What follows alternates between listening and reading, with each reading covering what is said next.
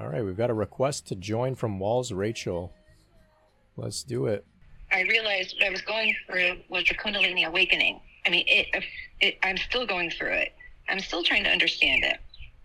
And I was trying to understand, I've been clearing out my karma, my chakras, and one place that I'm stuck at is a lot of the the energy gets stuck up into the head area.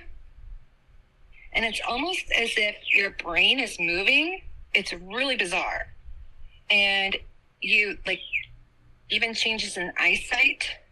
It's just alignment, trying to align that. So something I was telling myself today was just slow that down. So how do you push the crown chakra kundalini down and then another thing that I've been experiencing is heart palpitations mm-hmm. quite a bit. So I think that that is related to the heart chakra. Does that resonate with you? Yep, yep, totally.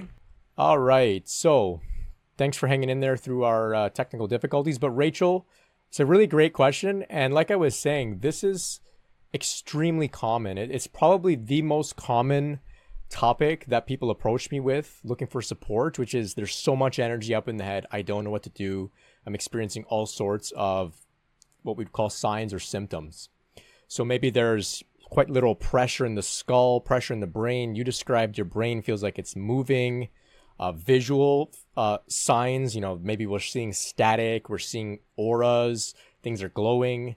It can feel kind of spiritual, but it can also be a little confusing and alarming for some um, to see visual things, can feel kind of out of our body, can have issues sleeping.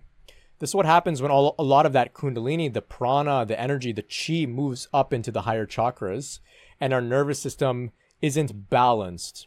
Now, as I was describing earlier, if the crown chakra isn't open, the energy can pool in the head without being able to flow out of the head and give us some relief. So it starts to pool up in the head, and we can get this like sort of head rush, lightheadedness type experience.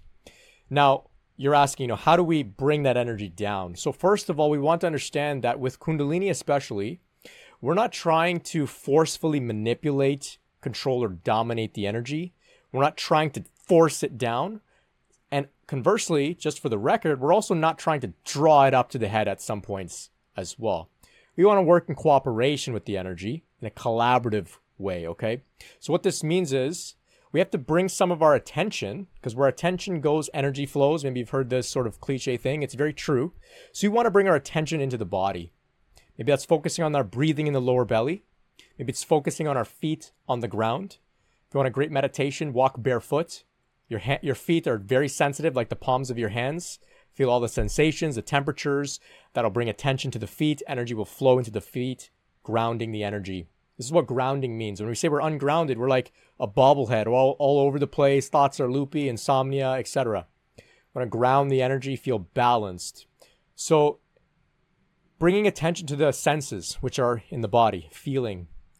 You can, you can use sensory experiences like um, just touch. Uh, maybe you can sleep with a weighted blanket um, movement. Movement is huge, huge. So in all traditions, there's a lot of meditation, but they also combine it with movement. In yoga, they do body movements, but then they sit still in meditation. So when they sit still in meditation, the energy rises, kundalini rises to the to the head, you could say. But then they combine it with movement to balance that energy out across the body, right? In Zen, they just sit in meditation, just sitting still in meditation, allowing that energy to rise on its own.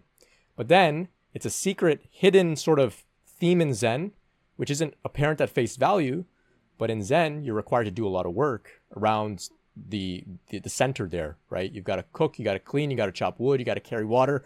You're moving the body, you're getting grounded in the body, and so that energy doesn't pool up in the head. So that's my advice for you: is to just practice bringing attention to your body. Watch your diet as well. If you like to fast, get some food in your belly.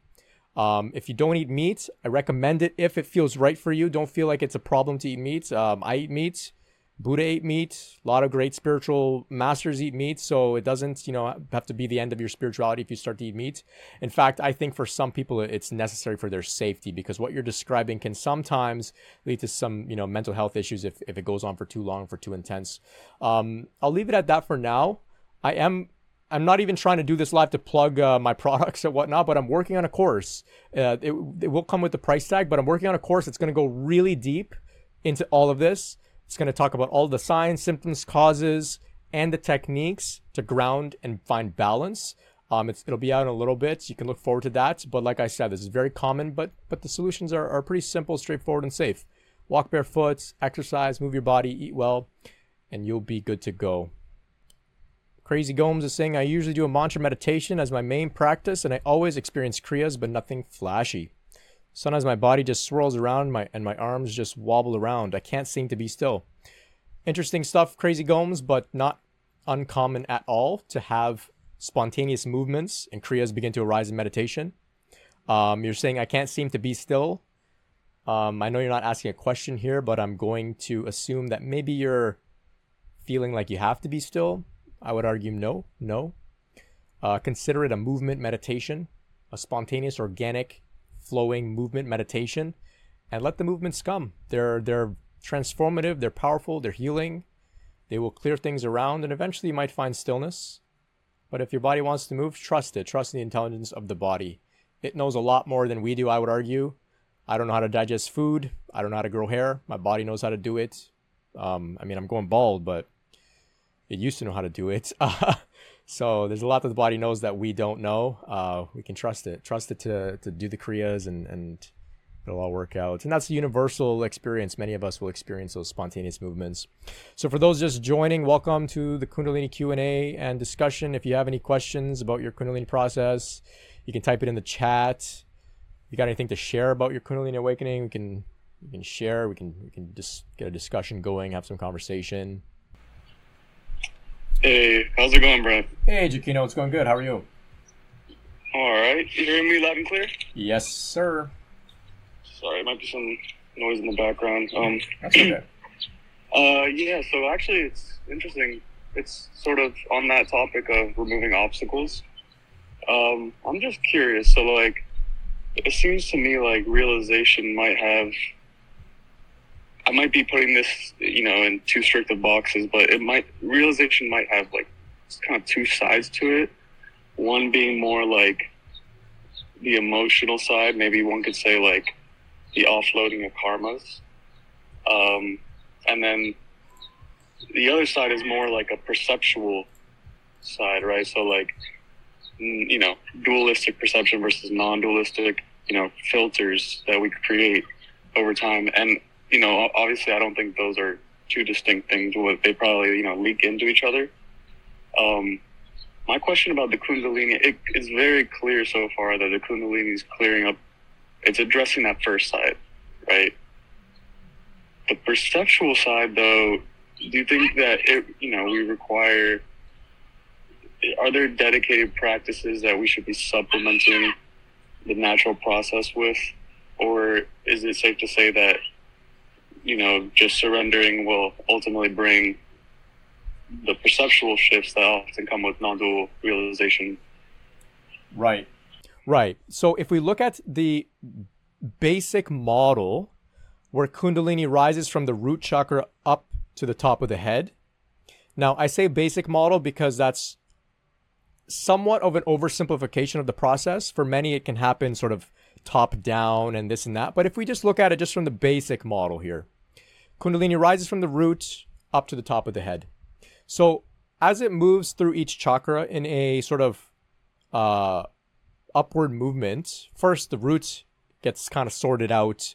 The uh, animalistic, primal, survivalist urges are kind of uh, taken care of. Things like fear, that sort of thing. It's kind of handled. We're not animals, you know, most of us for the most part generalization here but you know we have food we have shelter so we don't need to have worry so much about this root chakra fear now we can move over to okay now i've got shelter i've got food i'm of age to reproduce that becomes the next theme right so we want to maybe have like a, a, sexual partner and, and have babies that sort of thing comes uh, comes online as well. So so then the Kundalini moves up through there and it realizes, okay, we don't necessarily need to reproduce as like animals need to reproduce. We have a higher purpose as well, as well. Not to dismiss reproduction is important, it's beautiful, but as well we can also have spiritual growth. So the Kundalini continues to rise higher and higher. Now we can't have like a full non-dual shift in perception until the other lower chakras and themes are addressed. So the heart should be open the throat is open. We we want to have an open heart before our throat opens because if our throat opens before our heart opens, we might become super charismatic and talk a lot of BS or become very um, you know, using our words to control people like you know, maybe a politician or a dictator or something, for example. So we have an open heart, then the throat opens and it's more appropriate. Third eye opens. Now our heart is open. We can use the intuition maybe to, to have some abilities and whatnot. And then finally, crown opens, we can have that major shift in perception where we realize we're one with God. God is all there is. There's an ongoing feeling of oneness. And we actually, I like to argue that then we return back to the heart center where we have those, you know, three chakras above open, three chakras below open, balanced. We're grounded human beings. We can still take care of our responsibilities that are required of the root chakra. We can still have a sacred sexual relationship, have, have babies, be on our purpose, like be expressive, but we're balanced. But there's like this oneness that kind of persists as a result of, you know, the awakening of the crown. So in the basic model, the, the Kundalini works in a sort of strategic, systematic way. We experience oneness when the rest of our body is ready to really recognize that. Now, for some people, it doesn't happen in that order. It didn't happen in that order for me. I had the crown blasted open. Suddenly, I'm realizing oneness everywhere. And but the rest of my body was not i was lagging behind very much there was a lot of pain in my body so what i subconsciously did not knowing what i was doing really but i would just escape crown chakra was open i could leave my body and just completely dissociate. And it was freeing and liberating for a time but eventually you know i wasn't able to take care of my livelihood. I wanted relationships. I was you know getting triggered and eventually i had to be called back into the body and kundalini began to work then from the root up to kind of balance me out. And that work is still ongoing, but yes, there is a purification component, but eventually it'll lead to this shift in perception that you'll be then ready to really uh, embody uh, without um, having like lagging parts of your body holding you back. Does that make sense? Yeah, totally. I I'm curious. It sounds like uh, is the Kundalini process more is it more towards like stability of non-dual realization or does it actually culminate in the realization itself because it seems like so you had you realized non-duality and then it might not have been as stable as you know had you had a bottom up you know root up um, process. Am i getting that right? Or did so like because I also you know hear of of uh, there's certain practices you can do, for example, like the visual field, to kind of encourage that sort of collapse of the subject object. I'm wondering if right. if like you know are those enough for? It seems to me like that's enough to trigger a, an insight, but maybe not stabilize it. Right. Right. Got it. Okay. Okay. So I think within the context of your question, if you have a bottom up awakening, then it will lead in the culmination of, of non-dual realization. And when it happens, for the most part, it will automatically stabilize because the rest of your body is is able to hold it because the rest of the body has been uh, you know acclimated to that energy as the kundalini moves through the chakras. If you happen to have like a, a top down awakening, then it is um, then you can consider it to be the stabilization of it as the kundalini moves to the rest of the body.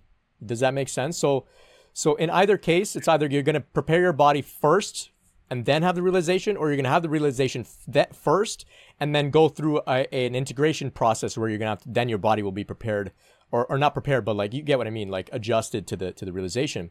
So you're describing the meditations where people kind of uh, you know use the visual field and try to collapse subject and object to realize that you know everything is oneness you could say and if those practices feel natural and organic to you and not like a forced thing you're trying to do, it feels almost intuitive and it feels right, go for it. But if you feel like, well, I've got to have the non dual realization like other people have had, I'm lagging behind. My Kundalini's only at my third eye or my throat. I got to get it going. I got to push it. I got to try and collapse subject and object and experiencing non duality. I would say don't because you could get that realization prematurely. And the fact of the matter is, a lot of people don't even know what they're experiencing, so they can't describe it to you. But me having gone through it and also being a, in touch with many people, like a lot of people, like they just become ungrounded. They, they start getting into spiritual bypassing, being like, you know, we're all one. What's the point of any of this? Or we're all one. You know, I can hurt you, you can hurt me. I, will just accept it because it's oneness. But no, we, we want to have the rest of the body kind of up to speed and then have the realization. And then that's probably the most stable way to go about this. But of course, you know, people go through different awakenings for all different kinds of reasons, and we got to deal with it as they come. But if you're sort of feeling like you get to choose how it unfolds for you, I would say take it slow. Non duality is cool, but it's even, I mean, it's the, the coolest thing is when the rest of your body's caught up to it. Does that sound good? Oh, you're so welcome. Thank you. Really, really great, uh, great questions. I, I appreciate your clarity. Not easy to express that stuff, so thank you, thank you. First, let me say a quick hello to everybody that's here. Judy, welcome. With reason, thanks for sticking around. Quincy, Martin, Angela, welcome, welcome. Hey, Angela. Angela and I had a great uh, conversation on the YouTube channel. Check it out. She's incredible. Okay. So Martin here is saying thoughts on Kundalini and career choice and making a living. Uh, it's a very common issue that a lot of people have as well. You know, I've had a Kundalini awakening. My whole life has changed. You know, I've got to, you know, find a different purpose or career and and and uh, make a living. You know, maybe we were first operating, uh, trying to make a living from a state of fear, chasing things in the in in the future, fulfillment, money, etc. Kundalini comes and makes us realize, you know, we can be fulfilled in the moment. There's nothing to fear. We don't need other people's validation. Maybe it's our parents or community or partners, friends, whatever, trying to like put pressure on us. That kind of falls away, and we say, you know, I don't really have those motivations anymore. Um, so people think, you know, what do I do now? How do I uh, how do I support myself? What do I do? What do I make of myself? I would say, um, in short, don't think that you need to get into like an overtly spiritual role for some of us totally and it'll feel right it'll make sense for the most part there'll still be some resistance and things to overcome uh, I- I- even if you get into a spiritual role. But in general see if you can find the spirituality in every role. See if you can look at other people doing their work whether it's like a construction worker whether it's a, like a person just selling things or whatever it is and see if you can find how spiritual their job is and see if you can drop the judgments. And we drop the judgments a lot more opportunities and doors will start to open up for you and you'll be able to find the right spiritual calling for you with your spiritual purpose. And it can very well be like i said you know doing construction but being fully present with it and you know being fully uh, in a meditative state and giving your gifts. Maybe it's I mean, just going off my example, you're just riffing off the top here. Maybe you're working construction, a lot of men in there. Men don't really open up about their feelings. A lot of men have mental health issues um, in the trades. And maybe you kind of weasel your way in there and you're like this undercover, spiritually awakened, Kundalini awakened, um, you know, low key kind of healer, just transmitting that loving energy, transmitting openness, supporting other people uh, in the trades. Just an example, okay? I just want to open people's minds here to see that you don't need to be like a guy like me, like talking on Instagram about Kundalini. It's uh, it's not all it's cracked up to be. It's it's it's weird, and um, all jobs can be very spiritual. Just just keep it uh, simple and straightforward. Uh, okay. Jakin says, I mentioned this recently. I wake up in a big BJJ LOL. Days of energy and see a massive psychedelic kaleidoscope vista. Sometimes I see video like images of war and calamities trying to understand what. Okay, sorry, I don't understand what you mean by big BJJ LOL, but that's okay. That's okay. I get the vibe of what you're saying here, which is you're experiencing some sort of visual phenomena. You said a psychedelic kaleidoscopic vista very descriptive. And yeah so so i've experienced similar things as well. Um, when you get a, like we were describing earlier in the conversation today when you get a lot of energy up in the head third eye can get very activated. And at times you can start to get a lot of visual uh, content starting to arise. Uh, it doesn't necessarily need to be clear visions of you know like a guru or a master or uh, some sort of spiritual, mystical, visionary experience. It can just be like a psychedelic, um, you know, kaleidoscopic type thing. And I've experienced very similar things. Take it as a sign that yes, this is a real process. You're actually going through a real Kundalini awakening. That's one reason that this happens to us, just to show us, you know, like, hey, something real is happening. Here's a perception that something significant is happening. Um, as opposed to just relying on vague stuff. You're actually getting a clear visual of something is happening. You're being transformed. Um, as well, take it as a sign that, yeah, there's a lot going on up in the upper chakras. See what you can do to ground yourself, balance the energy, integrate, maybe spend some time in movement. Um, and note that typically, now this is nuance, so pay attention here. Um, if, if you're not familiar with what it means to be ungrounded, if you're getting visual stuff going on in, in the in the third eye area when you close your eyes or whatever, that's a sign that you're not grounded. So you need to pay attention to how you're behaving or acting or how you're feeling or thinking in the in the rest of your life. Maybe you're acting ungrounded in the rest of your life and you haven't really clued in. Maybe you're like you know, talking a lot about spiritual things in an incoherent way and you don't even realize it because you're so in it because you don't even realize you're ungrounded. Or maybe you can't get your work done and you're wondering, you know, why do I feel restless? I can't really commit to a job or project or reading a chapter in a book like I used to. Then when you go to sleep at night, you start to see the psychedelic, kaleidoscopic things and you realize, hmm, maybe I'm ungrounded actually. Maybe that's why I'm, you know, people are like kind of pulling away from me because I'm talking too much about spiritual stuff. Or maybe that's why I'm uh, I kind of you know racked up a lot of money on my credit card bill this month, or maybe that's why I can't really focus. I'm ungrounded okay, I got to ground myself. I got to go walk in nature. I got to go move. I got to go get into my body. I got to go eat well, right? I got to stop meditating so intensely on the third eye, for example. Now, Judy, I'm speaking in general here. I, I don't mean to to pick on you specifically. I'm speaking in general because, like I said, this is such a common common thing is to get so much energy up in the head. Um, so people out there, I hope I hope uh, you know I'm speaking to somebody out there. Um, I don't mean to be too direct, but but that's what it is. And and you know, when we're ungrounded, we need somebody to say, "Hey, take it easy, slow down, get grounded, move your body, etc." Also, you're saying sometimes you see video-like images of war and calamities, trying to understand, you know, what that's about. So some of this stuff that we're clearing during Kundalini awakening process can be personal, can be things from our childhood, things from our past, personal things. But some of it can be raw and universal. It's collective stuff. We all carry collective wounds of war. Uh, you know, all of these like global calamities and, and natural disasters and fear and rage and sadness. So some things might come up that don't feel personal. Know that they're collective. The things that you just carry just by that you inherited or that you're picking up from the collective and you're healing it a little bit for the collective, healing it also from yourself. So for example, somebody who's been safe their entire life, right? Never had uh, real traumatic experience in their life, you could say. Still, they carry fear of that. That isn't from trauma. It's not from, uh, you know, some sort of conditioning that they were faced with. It's collective. It's just stuff that we carry in general as human beings. Excuse me. It's universal. And so those things arise, let them arise and let them be released. And know that you're not just healing things for yourself, you're healing things for the collective as well. Welcome, welcome, Harvin, Ibu. Welcome, Starry Night. Welcome. Martin says embodiment of realization is important. Yes. I would argue that embodiment is realization. Walls Rachel says thoughts on automatic writing. Yeah, automatic writing is a type of channeling, you could say, in which you sit down, you begin to write, and suddenly words start flowing. Great book, uh, books.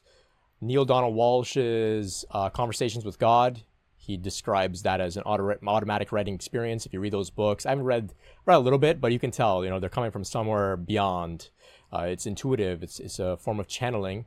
It's not the only way that people channel. Some people channel when they're speaking. Um, Abraham Hicks channels when she's speaking, or Esther Hicks.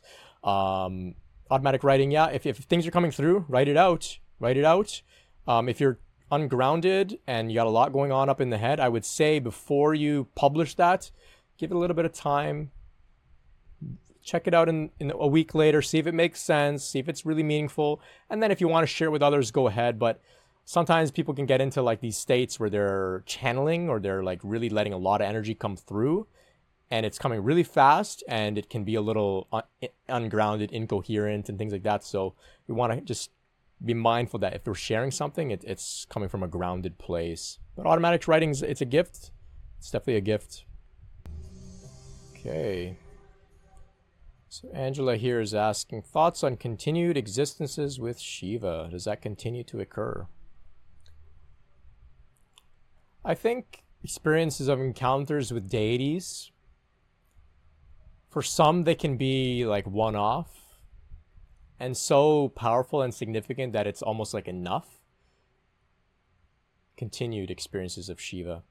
Yeah, so I think like some people, they may have a one off encounter, a one off darshan with like a great deity like Shiva or Ganesh.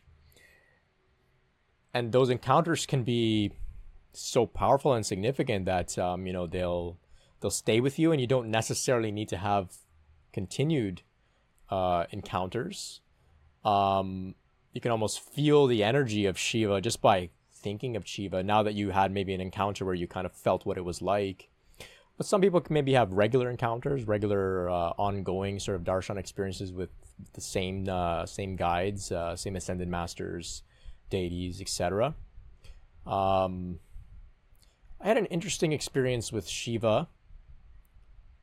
A few years ago, I was.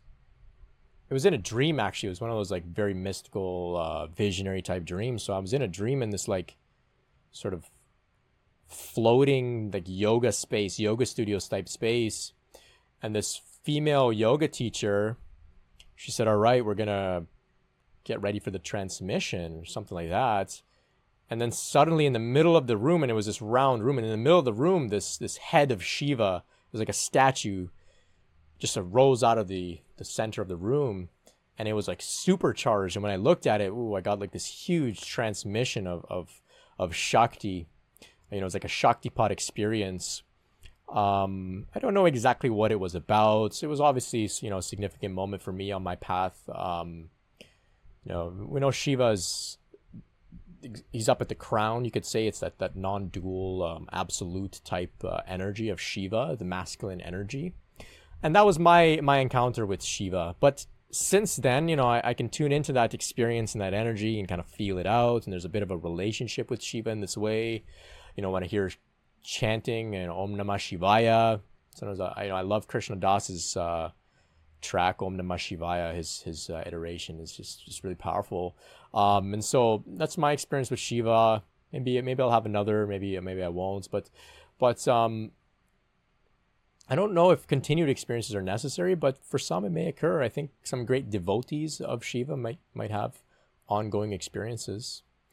I think you can also invoke these deities through um, mantras, through thought, through devotion to them, to thinking about them, looking at an image of them, tuning into their energy if uh, you're familiar with it. Hope that makes sense, Angela. I know you've had uh, some interesting encounters with, with a lot of different deities. Not everybody gets uh, such a rich array of experiences like you have. Like I was saying, Angela's Angela and I have a uh, a podcast uh, in which I interviewed her about her journey, and, and she shares really humbly and really really a beautiful journey. Check it out. Rachel here asks how to calm spasms in face, hands, or other areas in the body. I would say before we think about calming the spasms, let's look at what they're about. So the spasms, to me, the kriyas, they're called kriyas in Sanskrit and in yoga terms. They're the spontaneous movements that involve releasing tension, trauma, things that we've carrying, conditioning, karma, etc. So you, you mentioned the hands here, so you can do a quick example here. You know, you can make a fist right? Maybe you're angry, maybe you're feeling aggressive, you're feeling defensive, you make a fist. Some people walk around like this, it's like a regular thing for them. They walk around with fists. When you release it, you can feel that even though you've released it, you still feel a bit of tension in your hand. Right? You still feel that tension in your hand. And it'll take a few minutes to dissipate. Now, what happens if you're walking around like that for years? Every day, maybe 20 minutes a day, that's that's how you are. For years. It builds up. So now the Kundalini is going to start these spasms, these kriyas, to release that tension that we've been holding on to for so long. It's going to just be jerk our hands, maybe in the face, maybe you've clenched your jaw, maybe you've held back emotion, you put on a smile even though you really wanted to frown. All of that gets stored in the muscles. It gets stored in the fascia. It gets stored in, in the energetic body, the chakras, all of that you can talk about in all different ways. It gets stored there. So the kriyas, the spasms that you're describing, are releases of the pent up things that we've been holding. It's a release. So it's not that we need to calm them or still them or stop them. We need to give space for them to do what they're doing and enjoy the benefits that they bring to us. So what I invite you to do is create a time and space throughout your through your day. Maybe it's before bed where you say, okay, I'm going through Kundalini awakening. I need to allocate some time for this energy to move through me and do what it needs to do to purify me. If it's going to spasm my face, spasm my hands, my back, my legs, let it happen. I'm safe. It's a cleansing process. I love, and I've used this example, you know, on many, many times, and people might be sick of it, but I love it. It's perfect. When you see a dog and they get roughed up, what do they do after? They shake it off and they go back to being calm and relaxed. We never learned how to shake it off in the moment. We learned how to bottle it up, suppress it, avoid it, ignore it. Now Kundalini awakens in us, and Kundalini says, No more of that. We're shaking it off now and it starts to happen, and that's what Kriyas are. Not a problem, okay? You will see the more that this stuff happens, the lighter you will feel, the looser you will feel. Emotionally, suddenly you'll make shifts, you'll feel more confident.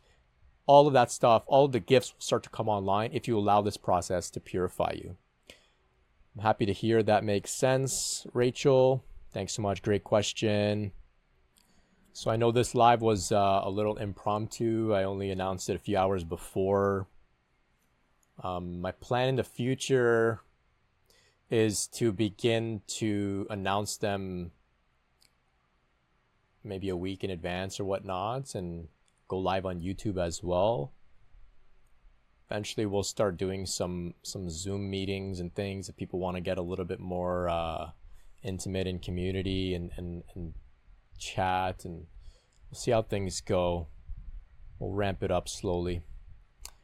Rachel's asking, what mantra, what are the mantras that you recommend? There's a bunch. Um, they don't necessarily have to come from yoga and Hinduism and that sort of thing. Um, if you like yoga, I love Krishna Das. Um, his music, the mu- he, his music, the lyrics are mantras, you could say, chanting. But you could also say the chants yourself. Om, just Om by itself, very, very powerful. Om. Had some significant shifts in my journey just by chanting Om. Very, very powerful. Um, you can become acquainted with some of the uh, the deities of Hinduism if you like. If you're called to in that direction, you know uh, Ganesha. We can invoke Ganesh with Om Gam Ganapate Namaha. Kind of invoke that energy, that clearing energy of Ganesh. Doesn't resonate with everybody. Um, but if it feels right for you, you know, you could look up on YouTube as well, uh, healing mantras, things like that. I think um, part of the uh, the fun of, of mantra exploration is also learning and exploring about them yourself. Not that I, I don't want to be too dismissive of your question here, but like the devotional aspect of this journey is something from the heart and it should be kind of cultivated organically and it's kind of a journey and a relationship that you develop with God, the divine, the universe in your own way. And so if somebody comes and tells you like listen to these mantras, do these chanting, it's kind of like somebody's forcing you into like telling you how to be in love with somebody. You kind of have to figure it out on your own in your own way. And so that's why I'm kind of I, I don't want to like be too um I don't want to share too much but like I love Krishna Das. Um, um, let me see here. Who? It's a great uh, group called Shantala. I love Wa.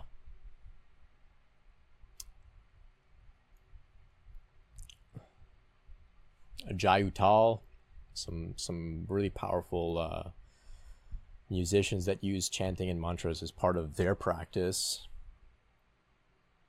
And there's also hymns, devotional hymns from uh, church. Those can be very powerful as well. It's just celebrating a heart centered relationship with God. Megan says, Your information is so helpful. I want to schedule a one on one as I'm currently going through this. Great, great. Uh, we can totally meet for a one on one, Megal. I'm Megal, Megan Fogel. Megan, I'm happy to uh, to meet with you. But I'm here now, and if you have a, a question and, and it's uh, it's pertinent for you right now, please ask away, and maybe the response will help other people in the chat as well. We've got six people in the chat. And uh, this will also go live. Uh, sorry, not live, but the recording will go up as well on uh, YouTube on my podcast. So others might get a benefit out of response if you have a question.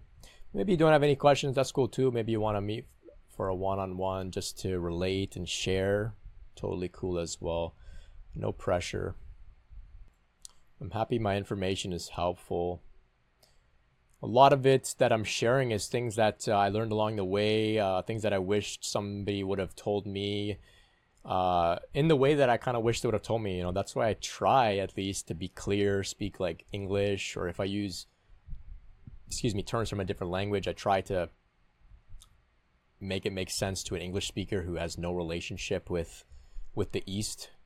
Um, so I'm happy to hear that it's helpful for you. All right, so Megan's saying, I woke at 3 a.m. to feel energy spinning in my lower chakras, to feel energy spinning in my lower chakras, sometimes vibrating before continuing to spin and moving up. Yes, very, very common, very common experience. And Megan says here, I'm completely new to this, so needless to say, it has been an experience. Yes, well, here's here's the thing, Megan.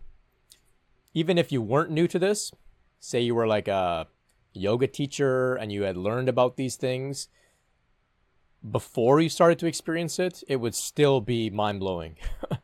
That's what I've found. People can be aware of this stuff, like they read about it, maybe they have a friend who's been through it, they watch videos, they talked about it with other people, and still when you experience it, you're like, holy, this is powerful, incredible, scary, confusing. I did not know it would be so visceral. But yes, there is the bright side about all this is that there is some great information online. Not just me. I'm I'm one of many people that have gone through this and are talking about it. Um, and so being lost uh, uh, doesn't have you don't have to be too lost for too long. Now that at least you're in the right you know sphere, you know what the word is, kundalini, spiritual awakening. You'll be well on your way. Nothing to worry about. Rachel says, Could you go into more detail of Shiva, please? Yeah, so Shiva is a Hindu deity, a deity of yoga, you could say. I some consider him to be the first yogi, the Adi yogi. Shiva is the energy of consciousness, of awareness, of stillness. Is the masculine, the foundation upon which the phenomena of the world dances, the dynamic phenomena of the world dances upon Shiva, which is the foundation. Um, there's many different ways of interpreting it. Shiva also has another form, which is Shiva the dancer. I've got a brass Shiva statue here. This is Shiva Nataraja, the dancer. I am not astute enough to interpret the meaning uh, exactly of that, so I will refrain. But you can look online to find out more about Nataraja. But um, Shiva, Shiva. Within the body, we say that Shiva is up at the crown. So Kundalini Shakti, which is the feminine, Shakti rises through the spinal column, through what we would call the Sushumna Nadi in the central column, eventually unites with Shiva at the crown. The feminine unites with masculine, yin unites with yang, and that brings about a state of oneness between the stillness of Shiva and the dynamism, the dynamic expression of Shakti. That's non duality. That's the pinnacle of spiritual awakening. It's more nuanced than that, but in general, that is the overall journey.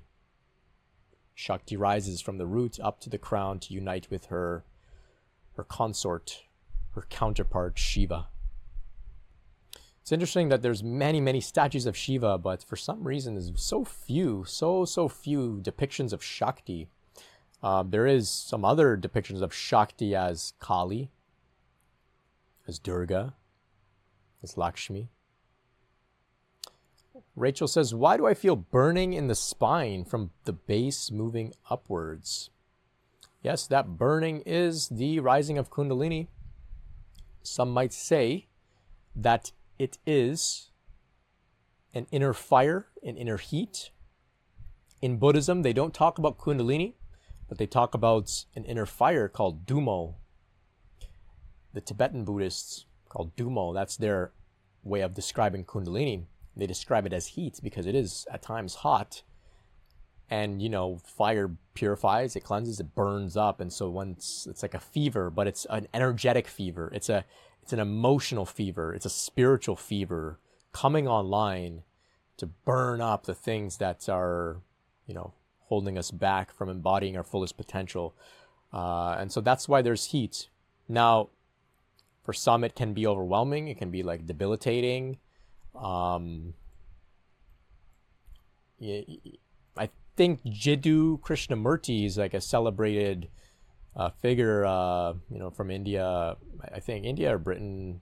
Anyway, spiritual, um, you know, guy went through Kundalini awakening, pretty well known. I think he used to have a lot of heat, and I, I think he used to try and like jump in the river to cool it down, but nothing would cool it down because it's not actually a temperature; it's like energetic uh, inside your body. Um, make friends with it. Make friends with it. And maybe it'll come to a point where it's not so overwhelming. But if you resist it, well, you're resisting what it's trying to do. You're, it's trying to purify you. And so if you resist it for too long, for too too much, it's gonna, you know, it's gonna become something that you've gotta gotta try and deal with and, and might get difficult. So make friends with it, thank it, like a fever, uncomfortable, but you thank a fever. Thank you, fever, for burning up the sickness. I appreciate you. You're uncomfortable, I don't like you, but I understand you're here to help me. Thank you. Megan says, I danced and it helped. Yes. Yes. Just like I showed uh, the statue there, Shiva Nataraja, the dancer, dancing. Dancing is like yoga poses and asanas and stretching. It's, it's to move, to release. It's emotional. It's grounding. It gets us in our body. It's so powerful. I am not uh, much of a dancer, but uh, very valid, valid expression for sure. I don't think you want to see me dance. Rachel, thanks so much for keeping this conversation going with your great questions here. So Rachel says, I've been having really strange dreams too. Please expand. So I've got to talk on my on my channel, my podcast, YouTube about Kundalini and dreams. Put simply, this process is 24/7, and so of course the dreams are going to be involved. Dreams are a safe place for us to live out things that would be a little challenging or messy to live out in the waking life. Uh, they can be healing, educational in terms of like you receive a teaching, a transmission, a lesson. Um, healing because you can experience incredible emotions that you maybe wouldn't be able to experience in the waking life. Um, in dreams, you can live out your repressed anger and get mad and yell and scream and break things and, and maybe even get violent. And it's okay because it's a dream. You can wake up healed because you release some of that. Um, it's also a great place to have, uh, you know, mystical visionary experiences as well. Uh, check out my talk on my YouTube channel, Kundalini and Dreams. I think it'll speak to you. Um, yeah, I love I love going to sleep and dreaming because like dreams get really exciting. Beck for Core says, anything you can speak on to physically feeling the energy in chakra centers. Anything you can speak to on physically feeling the energy in chakra centers. Got it. Got it. Yeah. So, in the most broadest sense, if you feel energy in your chakras, that's a clear, visceral, experiential, sensual sign that yes, you are in the midst of a very real, valid, genuine spiritual transformation. It's not just something in your head. You're not just talking yourself into it. You're feeling it, and maybe it's very intense. Allow the energy to be there. Know that it's moving through your chakras. It's activating things, it's opening things up, it's balancing them, it's clearing them, it's healing them, it's it's tapping into your innate gifts that exist within the chakras as well. So maybe solar plexus, there's great willpower to stay committed to your spiritual process, to your projects. Maybe you're sick, to stay committed to getting through and healing. Gifts come online. Maybe it's an open heart. There's gifts there, the gifts of feeling, gifts of being having empathy, unconditional love, um, great devotion comes online in the heart as well. So you can feel the energy moving through these energy centers, the chakra centers. You don't need to manipulate the energy. You don't need to do any like crazy Reiki things or like, you know, try to draw the energy up here or there or spin it this way, spin it that way in the chakras. Know that the, the energy that you feel is intelligent. It knows what it's doing. It is the spiritual component of the intelligence of your body. So we have the biological components of our body, which knows how to digest food, it knows how to put us through puberty, it knows how to, um, if you're if you're you get pregnant, it knows how to develop a baby. It also knows how to transform you on a spiritual level as well. So we don't need to manipulate the energy. We can tune in, we can feel it, and we can just take a very passive, laissez-faire approach, hands-off approach. That is what I like to teach as opposed to getting into manipulating the energy and trying to get it to do this or that. Um, the reason for that is because it's like trying to get too involved in, in, in digesting our food or too involved in puberty. You know, just let it happen on its own, and that's the healthiest, safest way. Your body knows what to do. You don't need to you don't need to control it or force it. Hope that makes sense. Quincy saying, any idea what to do about the chronic fatigue? Right, chronic fatigue. Chronic fatigue is a tough one because, uh, you know, it doesn't really look like you're sick. It doesn't look like you're suffering to the outside. You know, it's everybody's tired. Everybody gets tired. What's the big deal? But when you have it, it, it really sucks. Chronic fatigue, it really sucks. So, first, I typically like to say, you know, if you're dealing with of course, I'm not a doctor, I'm just a guy on the internet. But if you're dealing with physical symptoms, difficulty, illness, things like this, like chronic fatigue, for example, I would begin with the mundane questions before turning to spiritual stuff. So, what's your diet like? What's your exercise like? What's your sleep like? Etc. Okay. If there was some quote unquote normal person that wasn't going through Kundalini awakening and they have chronic fatigue, what would they do? Do that first. If you kind of get your stuff sort of sorted on those fronts, you start eating better, you maybe start doing better exercise, whatever, then you can say, all right, this has got something to do with Kundalini specifically, then we can look at a little bit. And we can. We can talk about, we can talk about it right now. So for me, chronic fatigue basically forced me into a state of retreat, into solitude, into space, into inactivity so that this energy can move through me and, and cleanse me and purify me and do what it has to do. If I had all the energy in the world, I would have been out and about doing projects, making art, making whatever, hanging out with friends, doing extreme sports, all this kind of stuff. And I wouldn't have had any time to focus on my spiritual awakening journey, my Kundalini process. Okay. So chronic fatigue came to me and said, Brent, you need to rest. Stay in bed, rest, relax. Now, with that came a lot of guilt, a lot of shame. I'm lazy. I'm not doing what I should be doing. I should be out making money. I'm young. I got to get my career together. I got to go out and, you know, give my gifts to the world. And, and there was a lot of guilt and shame. And I kept hearing, I kept saying to, to God, to the universe, I'm not, I'm not, I don't want to be lazy. I'm, I'm ready to do work and get out in the world. Why am I so tired? And Kundalini, Shakti, the energy, the universe, source said, Brent, now you must rest. Soon you'll be called into the world and you will have a lot on your plate. Didn't really believe it, but I said, okay, fine. I'll, I'll put my faith in that idea. I committed to the process, the healing process. Eventually, as I started to get more energy, I started to get more things going on in my life, and, and you know things got to pick up. Chronic fatigue, sometimes, just like an injury, just like an illness, forces us into a state of retreat uh, because maybe we're go, go, go type people, especially in the West. It's difficult to get us to sit still. We are, you know, sometimes constantly needing to get things done, very you know much on the go. We're we're in competition with other people. We want to prove to other people. We have fear of missing out, you know. And so Kundalini comes and says, "No, you have to go into solitude and space and just lay down and rest." And that's how it forces us to go through those experiences for some. This is nuanced, might not be a universal answer to everybody that is experiencing chronic fatigue, but that's a bit about my experience. I hope that is helpful for you.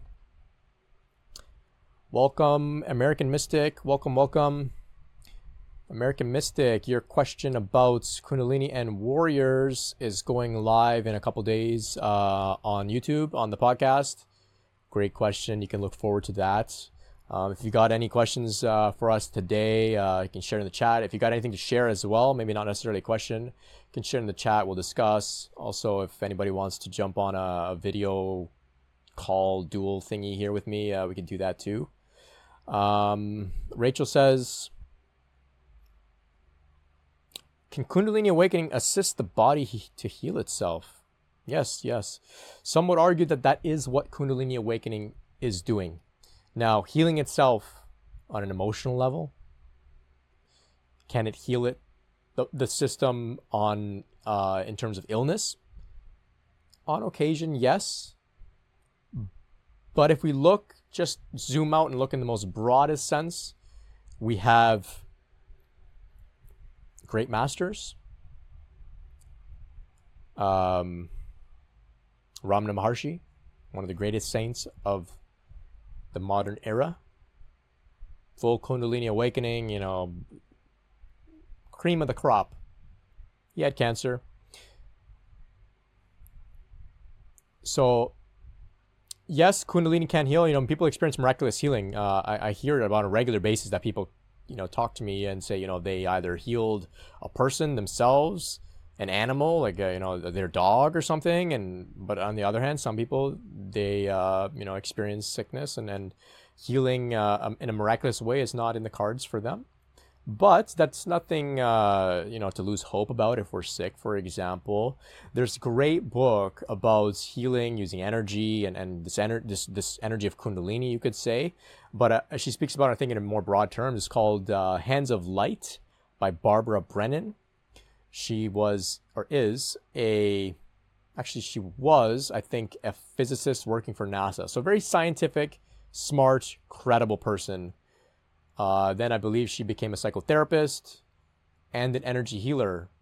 And she's put together a book that is very scientifically sound and very clear in the way that she describes using our hands uh, or using our intuitive abilities to be healers and to tap into those skills. And um, I, I, think uh, if you're interested in, in using energy healing and Kundalini and energy and healing and this sort of topic, you can check out the book Hands of Lights. I think it'll uh, it'll speak to you. American Mystic says, What do you think about Kundalini's relationship to metabolism? Okay. So I think it can totally change us on every level psychological, emotional, intellectual, spiritual. Of course, our, our biology will change a little bit as well, or maybe a lot. Metabolism, um, things can get sped up. Um, some describe that the Kundalini uses the life force from food to support its process.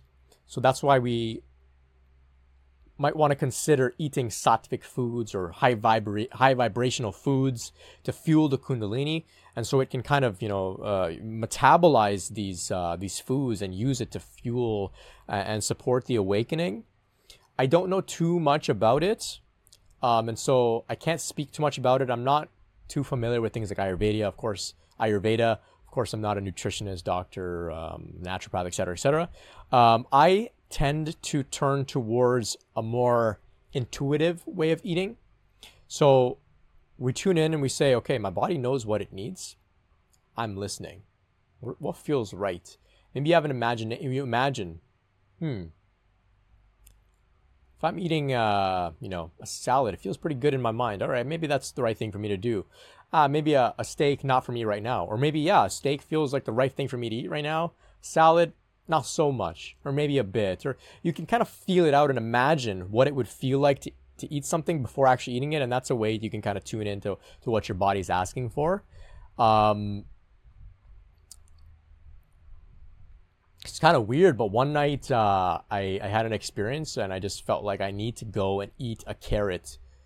And I quite literally just went to my fridge, like the middle of the night, I just grabbed like a big carrot and just started eating it. I don't even know if you can eat raw carrots, um, like if it's healthy or not. I don't know, but it was like a strong impulse to go and eat a carrot, and I ate like the whole thing. And I hate carrots, let alone raw carrots. But anyway, um, you know, sometimes these things come.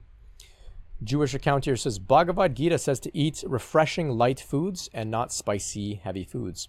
Right, right. So I think that falls under the sattvic diet. So, uh, excuse me, vegetarian. Uh, no, uh, uh, yeah, no peppers, no garlic, no onions as well. But this is not my prescription. Uh, I, like I said, I don't know much about diet. I, I'm, I'm more of, a, of an intuitive eater, and I try to support other people to tap into their intuition as well. Because what I found is that uh, one there is no one size perfect diet for everybody. Um, some of us need meat. Some of us actually need meat, or we will become ungrounded and and go off the deep end. Um, so this is just my experience. Listen to your body. Listen to your body. Rach says, This is a little weird, but animals are more drawn to me, and children who need unconditional love, attention, are attracted to my energy. Please expand. Well, uh, it makes perfect sense, right? Your energies, your vibration, your energy. So everything is energy and vibration, right? Everything is energy vibrating. Our spiritual awakening journey, to some degree, you can say it is increasing our vibration by letting go of resistance. So, resistance is negative thoughts, fears, trauma, literal physical resistance in our body, tension, tightness, when we loosen all these things up and we release and heal negativity, the resistance is released. And without resistance, our energy frequency can rise on its own. And so, as our frequency rises, it's attractive. Just like a bright light is attractive. We want to go towards the bright light, right? Same way. Now, as your energy awakens, those that are intuitive and receptive will begin to respond um, children, very receptive, very intuitive. They almost operate solely on energy, solely on intuition, right? Animals as well, energetic. There's some experiences where people go out in nature and wild animals approach them because they are attracted to this energy. They're attracted to the, to the vibrational frequency that's being radiated. It can be pretty interesting. Um, you also said here, you know, people who need unconditional love and attention. Yeah. Because maybe that's what you're radiating. Maybe that's what you're offering. That's what the light that you're offering is. Now, it's important here, especially if you're early on, and I'm, I don't know if this is the case for you, Rachel, but just in general statement, just speaking to all of those out there that are, you know, experiencing any type of this wonderful phenomena, like, you know, children being attracted to you, animals being attracted to you, people being attracted to you. Sometimes people go out in the you know, they go out in the mall and people come up and say, I don't, I don't know why, but I have to come and meet you. What's your name? Who are you? Because the energy is just so, so attractive at times, not always, but at times it can be like that. For people out there that are, you know, having these experiences, it's important just to recognize this doesn't mean you're like the second coming of Jesus Christ. It doesn't mean you're like a god or like people need to bow down to you. Um, it's important that we temper all of this with humility people come to us, let them come. Don't mention anything about spirituality. Just be with them as human beings. Don't say to them, "Oh, you know, you were attracted to me because I had a Kundalini awakening." No, just just be cool. Just be cool. Humility is very important um, because you know if, if we get arrogant about some of the some of the gifts and interesting things that are happening to us, we might fall on our face. Um, so keep that in mind. Also, don't become attached to any of this stuff you know, don't become attached. It may, there may come a point where you know animals uh, don't uh, are, aren't drawn to you anymore, and that's okay. Some of this we have to just let it come and go as it does. It's out of our hands. We are in a state of surrender. Okay. Dancing on the light. Welcome, welcome. Nancy on the light says animals have been more drawn to me lately. They aren't as scared. Yeah, exactly, exactly. They aren't as scared. Yeah, the energy speaks volumes here. I think it's Abraham Hicks actually. Abraham Hicks. Uh, they have the teachings to do with law of attraction. Incredibly powerful teachings. Um, I don't speak about Kundalini, but uh, if you want to change your life, listen to Abraham Hicks. Transform your life on every level. Um, they say when you raise your vibration, the first to respond is nature. The first to respond. So say you're trying to like get in a happy mood to maybe attract a romantic partner. That might take a like a week, a month, whatever. But instantly if you're in an attractive, energetic, open-hearted vibration, instantly nature will will respond to you. Um, because there's so little na- resistance around nature. There's no egos there. And all they oper- all nature operates on is energy and vibration and frequency. So of course, nature's the first to respond. Rachel says, how to silence the outside negative noise. So there's, uh, I mean, I don't want to go all um, wise guy on you, but there's, uh, I think it's a Buddhist saying. You know, if you're walking down a path and there's a lot of, and, and, and you're barefoot, and there's a lot of rocks on the path, and it hurts your feet, you can try and clear every rock on the path so that you can walk comfortably. Or you can put on shoes and just walk. Negativity is always going to be there out in the world. You can put on shoes and you can start to you know recognize you know if somebody's negative they're coming from a place of pain whether they know it or not, and we can have a little bit of compassion for them. This is why they're negative. They're acting out their pain. And we come to understand that type of empathy and compassion by recognizing it within ourselves, right? You know, the reason we're maybe in a bad mood or we're, you know, we have unhealthy patterns and things is because there's something from our past that we're holding on to. You know, so if we can recognize this about the negativity in the world, it comes a little bit more easy to manage and digest. And from that place, it gets a little bit easier to take some space from it and um, we can also establish boundaries as well where say you've got negative complaining friends and they're always complaining and talking to you about negative things and you don't really have the energy you can establish boundaries you know you don't have to always answer the phone when they call if uh, they're dominating the conversation you can interrupt them and say hey you know um, i've got some things i'd like to share with you as well and if they don't listen, well, you can take note of that and maybe end the conversation, or you know, maybe next time you don't spend so much time with them, et cetera, et cetera. You know, you'll have to figure it out as it go as you go.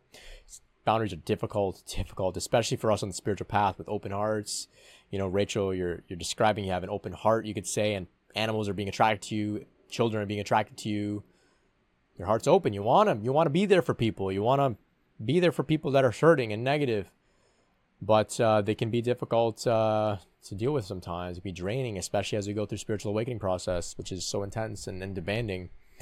So uh, that's a little bit about the negativity and the noise.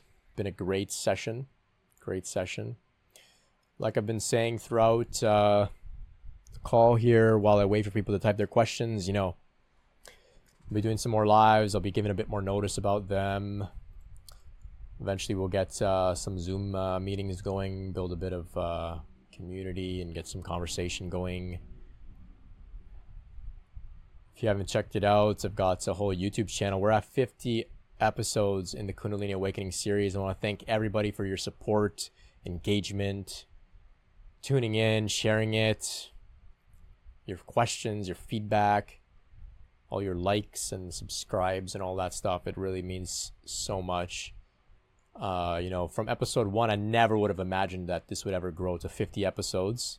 But uh, you know, this this work has a life of its own. I'm just an employee, fulfilling my duties here, nothing else. Just an employee,